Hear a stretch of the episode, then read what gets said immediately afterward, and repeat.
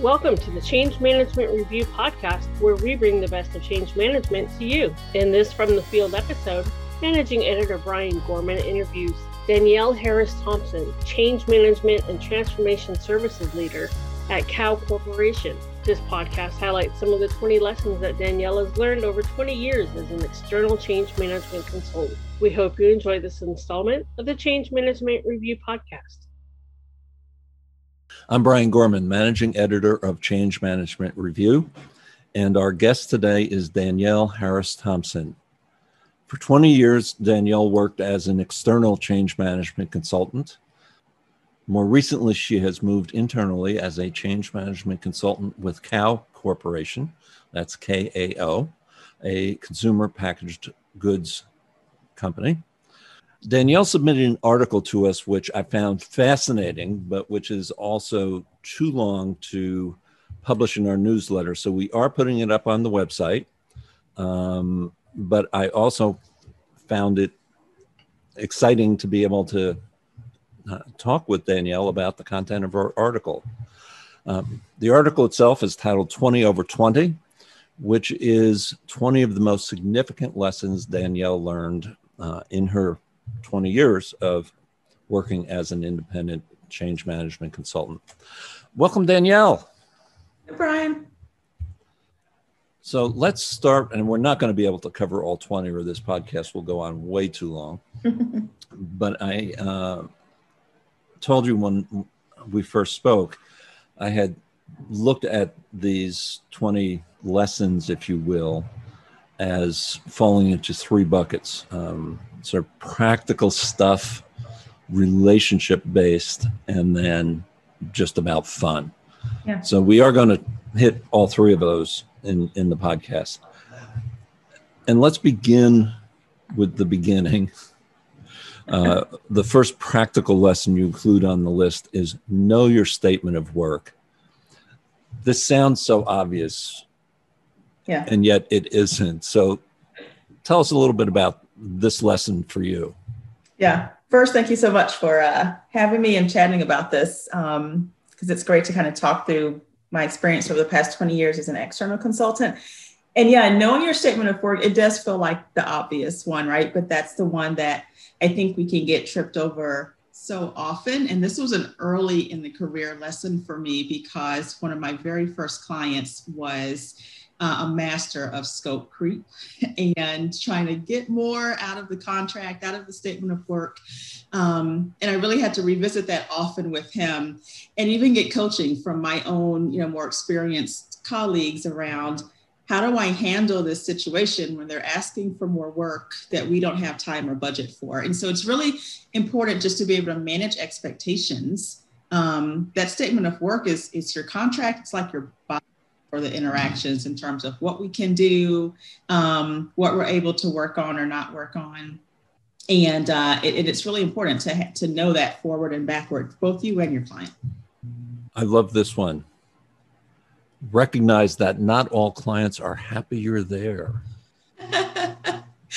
yeah, I think I said it was, uh, you know, a little secret and then obviously not a secret. So not everyone will be happy that you've been engaged as an external person coming in to work on a project. And that could be because they're resistant to the change themselves or because they wanted, you know, the opportunity to do the task or the role that you stepped into. And so you're going to to get resistance, but um, yeah, not everyone is going to be responsive to your presence. Um, some will be very resistant to it, and that could show up in your work and make things challenging. But it's really important in those moments, number one, to know who those people are, know what you're up against, and, and if possible, try to find some um, connection points and understand uh, what's causing their resistance and maybe how you can get around that. But if there's no way to do that, who are your allies? Um, know who can help you navigate that relationship, who's going to back you up in meetings, um, who's going to be another set of ears for you in some of the conversations and and make sure that it's really clear that people understand why you're there and your role and uh, and will help you uh, kind of navigate some of those challenges without naming names can you give us a mini case of where this came up for you uh, Yeah, absolutely. So I did have a, a, project where I was in the role of kind of change lead for a large initiative uh, with the client, and really, it's it's coming up against for me it was an alpha personality, which I'm not, and so you know my day to day contact was we butt heads a lot, just in terms of ownership of the work and um, and the role that she wanted to take on and really challenging every idea that I had, every plan I put together that was in my statement of work to do. So, you know, coming back to that first point of, well, here's what I'm signed on to do, um, but not really being given the space or the opportunity to do it. And, and for that one, you know, part of it was finding the ally who was going to help me navigate that. And in this case, it was her leader and being willing to go to the leader and be open and say, these are the challenges I'm having um, and can you just help me understand how to best work with this person? So it wasn't really in a case of she's not helping me, she's making it hard for me to get my work done. Help me understand how best to work with with her and using her leader as as my ally was really helpful. So that really ties into the the next lesson that you share. Um, know the client organization's politics to play well with others. Yeah, yeah one of the you know challenges i think of being external is that you are moving in and out of organizations and you quickly have to learn the work but you also have to quickly learn the politics of the organization and who the players are and who's who um, and who you have to work with but it's important that you take the time to learn that because there are going to be other teams other departments other leaders who are either going to um, help you or impede you. The, cha- the, the, the project or the change that you're working on could roll down and affect other groups um, in ways that maybe have not been made clear. So it's good that you take the time to, to understand that. Um, and know if there are going to be you know issues that you'll come across is the change going to affect teams or departments in different ways even in a small way um, are there opportunities to engage leaders from other parts of the organization to help you. Um, you know, even if their group isn't involved. And there's, you know, sometimes you can ask your project sponsor of some of those kind of organizational connections. And if not, you can just listen really closely because they do come up um, in discussion at some point, just in terms of other people who need to be part of the conversation. So, for a little fun, bring food. food is like the great equalizer, right?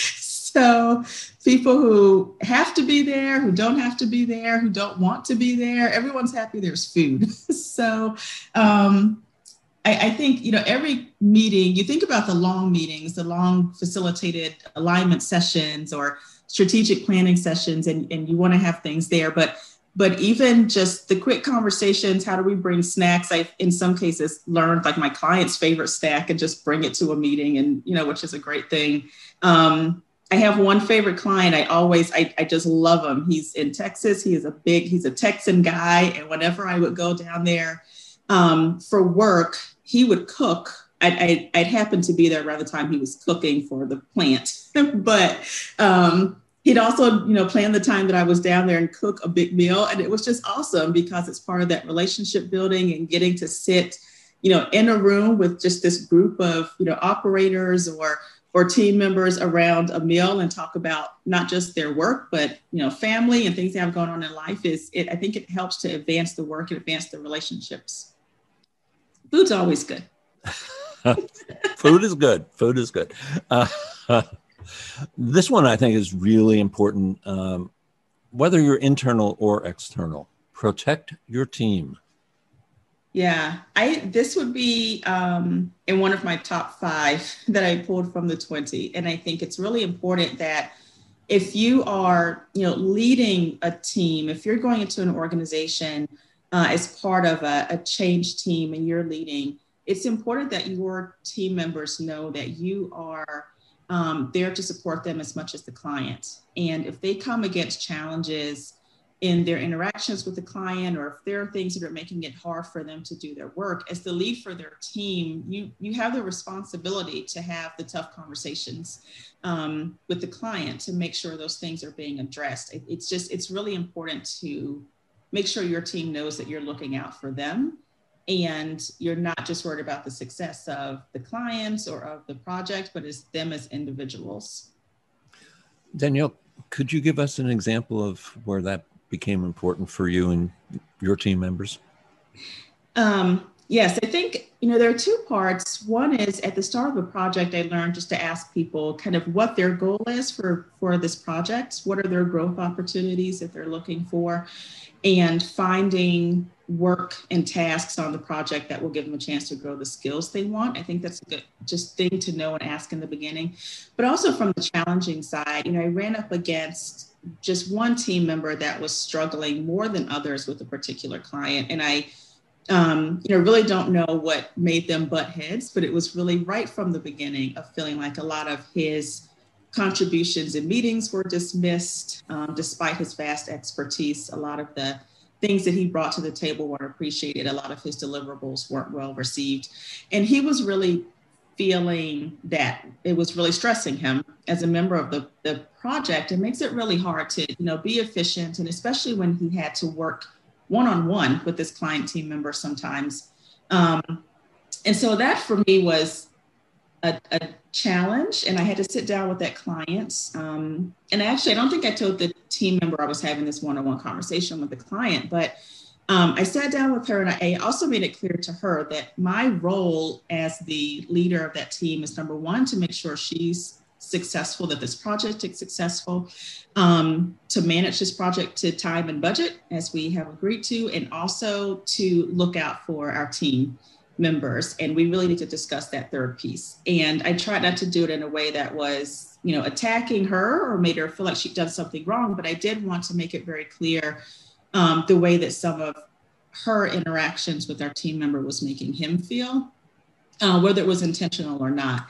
But I found it to be, you know, a good open conversation, and eventually it was resolved well when she went to have a one-on-one conversation with that team member and resolve some of their issues. But um, but those aren't things, you know, to sweep under a rug. I, I, don't think it's good to say to the team member, "Well, suck it up." You know, we'll we'll be done with this in six months. So suck it up, Buttercup. done. so, um, yeah, that's not healthy for anybody. I want to go back to the first piece of um, your answer here because what you do at the start of a project is, in my experience, incredibly rare. And yet it is so valuable. Um, so often, team leads know what people have done before and they expect them to do it again and again and again. And and yet as team members, we want to grow and we have areas of interest. You know, mm-hmm. I may be extremely interested in um, developing my skills in facilitating the the workshops. Um, you know, and yet you know I'm very good at uh, change management plans and I'm bored with change management plans. You know, yeah, I'm right. just I'm just making another one because you said I had to make another one. yes. And if you work with me to learn how to facilitate the workshops, I am going to be in there and I am going to be energized and I I may make a mistake. Yeah. We all do. I am going to give you 110%. percent mm-hmm. So thank you for bringing that approach uh, both to your teams and, and to us here. So here's one for you from your article. Don't be afraid to get personal. Yeah, that's a tricky one. I know. um, because gosh, I think the uh, the lessons were often taught if you go through a business school or maybe more historically, but you don't build personal relationships with the client. You know, you don't you don't compliment their shoes or their suit or ask about their kids. And um, and I think that's I think it's evolved, you know, over time. But I do think it's so, you know, it's okay to get personal, to ask about how their their family's doing, how the, the birthday party was that they had for their kid over the weekend. Um, it's okay to compliment their shoes. to, you know, I like learning about people so you can recommend uh, you know, a podcast they might like, which clients have also done for me, um, for me as well, or even to know some of the personal things they're going through that's going to affect their work. So, you know, when you're pushing and asking, why aren't you getting things done or delivering, or there there are battles people are fighting that we don't know, but it's good to at least have a little bit of insight and be willing to ask the question. You know, if if you recognize that your clients demeanor is drastically different than every other conversation you have, you know, I think it's it's fine to say, "Are you okay?" Um, to have this discussion. Should we, you know, do you want to delay it, or um, is there any, you know, anything that that's going on that I can help with? And a lot of these things I know tie back to relationship for me, which which is important, but I do think that's a, a, key part of it is not being afraid. And of course, with a good balance of professionalism, we're not going to dive down into people's personal lives, but um, but I, I think it's okay to be willing to ex- know people and learn people on the personal side, um, especially on those really good things uh, of their their family and the things they enjoy in life. Thank you. Number 16 in your article, be prepared to define change management more than once. over and over again. so, yeah, I think, you know, sometimes um, I've worked with really savvy clients, a few of them who have their own background in change management, and you can, and you can kind of plan things together and explore things together. But not every client brings in a change management consultant clearly understanding what that means. And sometimes you have to sit down and as you're building out your It's communications, right? Right, exactly. You're going to push out some. Co- we're doing training, right? You're the training. Person. Oh, that I forgot. Communications and training, right?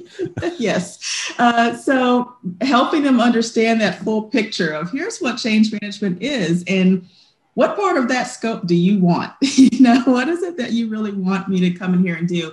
Um, and you can you can sell that point and get alignment, and then when the work starts and you're thrown out there with the team, it's like so what are you here to do? You're the comms person, right?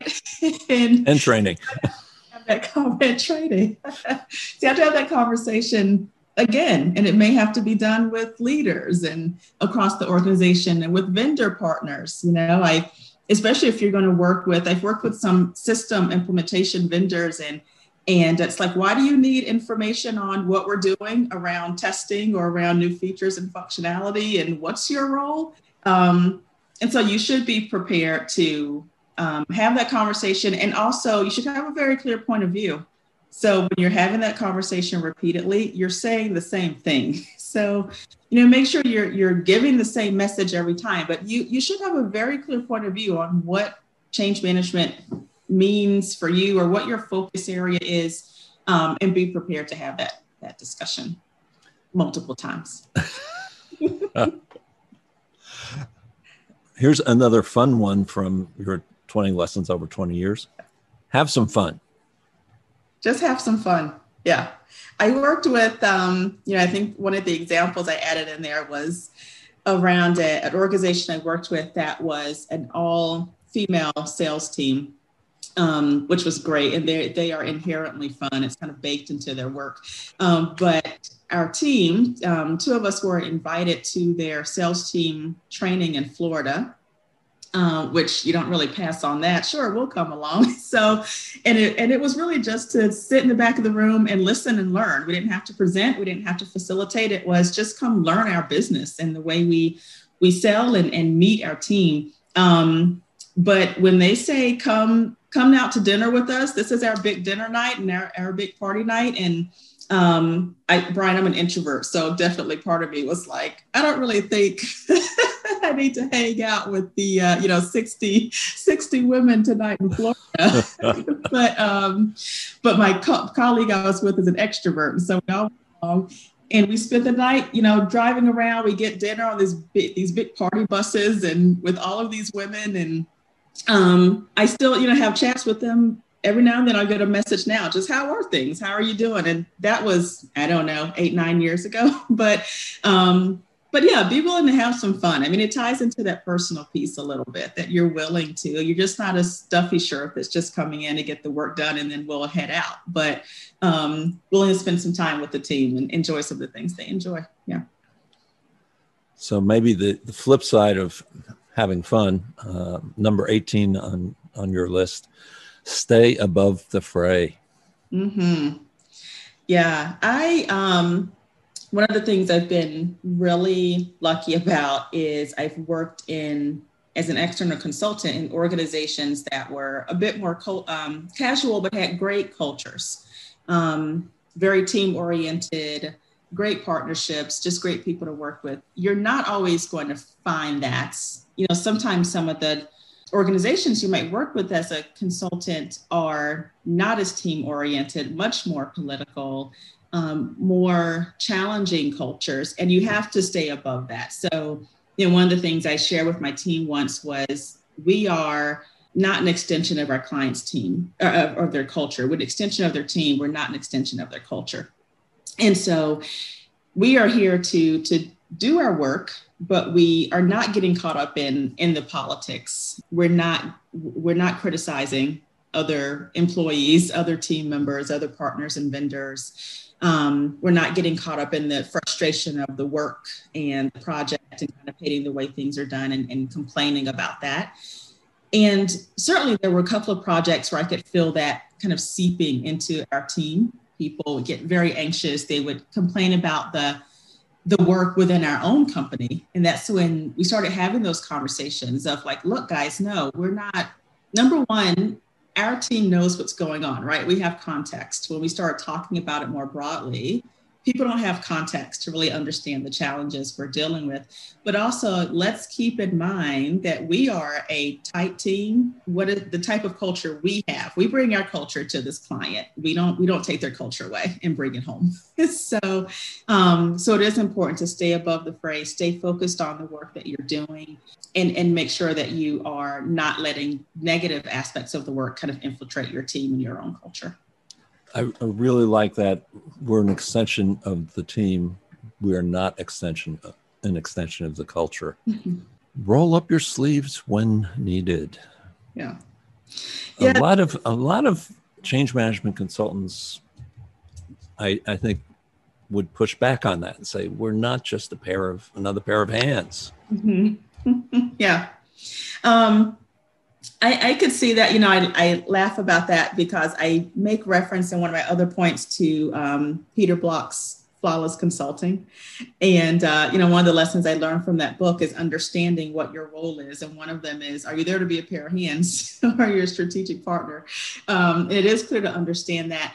But there are times when the client, you know, one of the examples I have is we were helping a client prepare for a very large training and our role was to work as instructional designers, building the contents, um, managing the, the prep, the communication, who needs to be in this training. But the day before, there are 300 binders that need to be filled with content, with papers. And so we could say, well, we gave you some great content and here are all your pages and good luck with this. We'll see you in the morning. You know, good luck with this but um, but no, we we stayed with them. We went to the conference center and set up a big table and turned on, you know, our client turned on 80s music and we spent hours filling binders on our big, you know, production assembly line. And it's I think it's one of those things of you know letting the client know we're here for your success. And do we have a bullet in our in our statement of work that says fill your binders with all the papers that we the content that we develop and the papers you print out? No but are we going to be willing to spend you know three extra hours for a few of us to do that? Absolutely. And i think it's those little things that that add up to continued relationships and continued work with the client one last question, Danyele. Your article covers 20 lessons learned over 20 years. Yeah. Is there a lesson 21? I feel like you and I talked about this once before. And um, and yeah, I had 21 lessons and then I chopped the last one off. But the one that I that I took off was remember you're the expert. And I think that one's important when you are, you know, we talked about resistance coming as coming in as an outsider, but it's important when you're sitting at that table and you're trying to get your arms wrapped around who these people are, what the project is, and and what the organization needs to remember that you were brought in for a reason. So you are filling a gap in their knowledge and their capability and their skill and their capacity that they don't have. And to stay comfortable in that when you're in the room and use your voice. It may take some time for you to get a feel for how they communicate in the culture and, and how you can kind of position your thoughts. But just keep in mind that you are there for a reason. You are the experts, um, and to make sure you're bringing the value that you were you were hired for. The um, sort of message exchange I have with with clients at the outset is you are the expert in your organization. You know a lot more than I do about where you want this change to take you. I'm the expert in how to get there. I love that. And so, as partners, we can make this happen.